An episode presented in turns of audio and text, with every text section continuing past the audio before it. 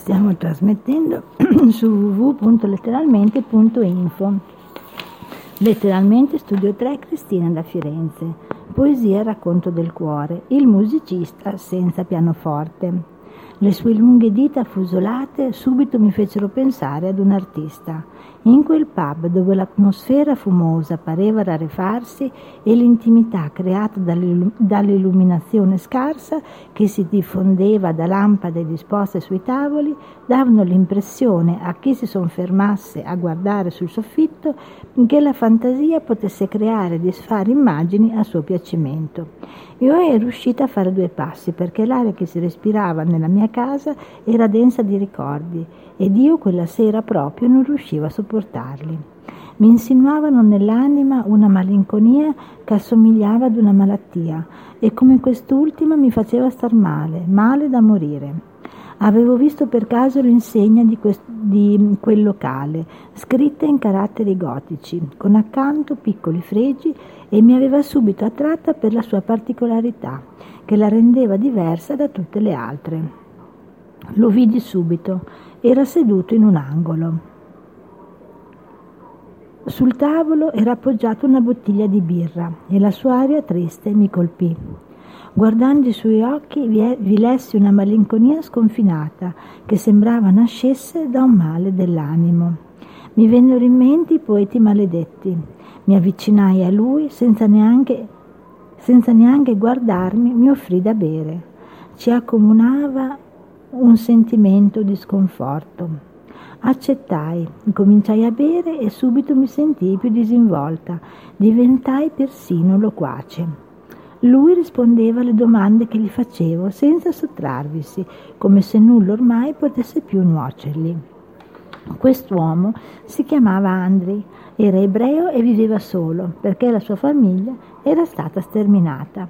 Il suo appartamento era una piccola mansarda che a lui piaceva molto perché nei vetri illuminati dal sole poteva con la fantasia disegnare spartiti e cantando si inventava una sinfonia. I passerotti con il loro canto sembrava seguissero quelle note. Quando pioveva le, go- le gocce, battendo sui vetri, sembravano intonare un canto. Un concerto si poteva imitare e le, miri- e le miriadi di stille diventavano persone e questa musica sembrava essere suonata solo per lui. Eravamo tutti e due tormentati dai fantasmi del passato. Lui una passione derivata da un talento innato che gli aveva donato fama e ricchezza. Andri aveva buttato al vento tutto ciò e quello che poteva essere un destino radioso si era trasformato in una discesa che lo stava trascinando sempre più in basso, in un pozzo senza fondo. Il brivido del successo era stato relegato in un angolo della sua mente, ma mai dimenticato. Io avevo vissuto una storia d'amore folle e avventurosa che mi aveva fatto battere forte il cuore e che mi aveva fatto sentire viva. Ed io ora mi sento folle perché avevo, avevo, deciso che nessuno doveva soffrire per causa mia, solo io avrei dovuto portare le cicatrici per una ferita che mai si sarebbe rimarginata. Quindi decisi che l'esperienza più bella della mia vita dovesse finire. I vincoli familiari non si possono spezzare e mi avevano imprigionato in una realtà che vedeva scorrere i giorni tutti uguali. Ricordo che insieme a lui sentivo il fragore del mare, quando il mio cuore batteva. La musica circondava il nostro mondo, con tamburi, archi di violino e accordi di chitarra. Nelle nostre serate d'estate la luna ci faceva l'occhiolino e di, gio- e di giorno il sole sorrideva della nostra felicità.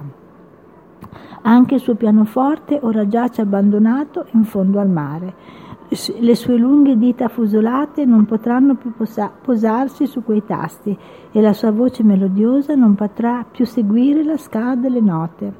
Quel passato che molto spesso aveva preso il sopravvento sulla sua personalità l'aveva reso cieco delle sue fortune e schiavo del vizio. Nel fondo di una bottiglia si cancellavano i dolori per i suoi affetti più cari, perduti.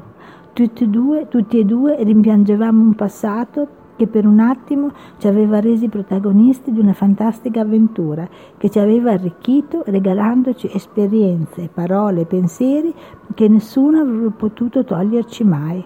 E ora, perché dovevamo sentirci colpevoli se ci crogiolavamo nei nostri ricordi?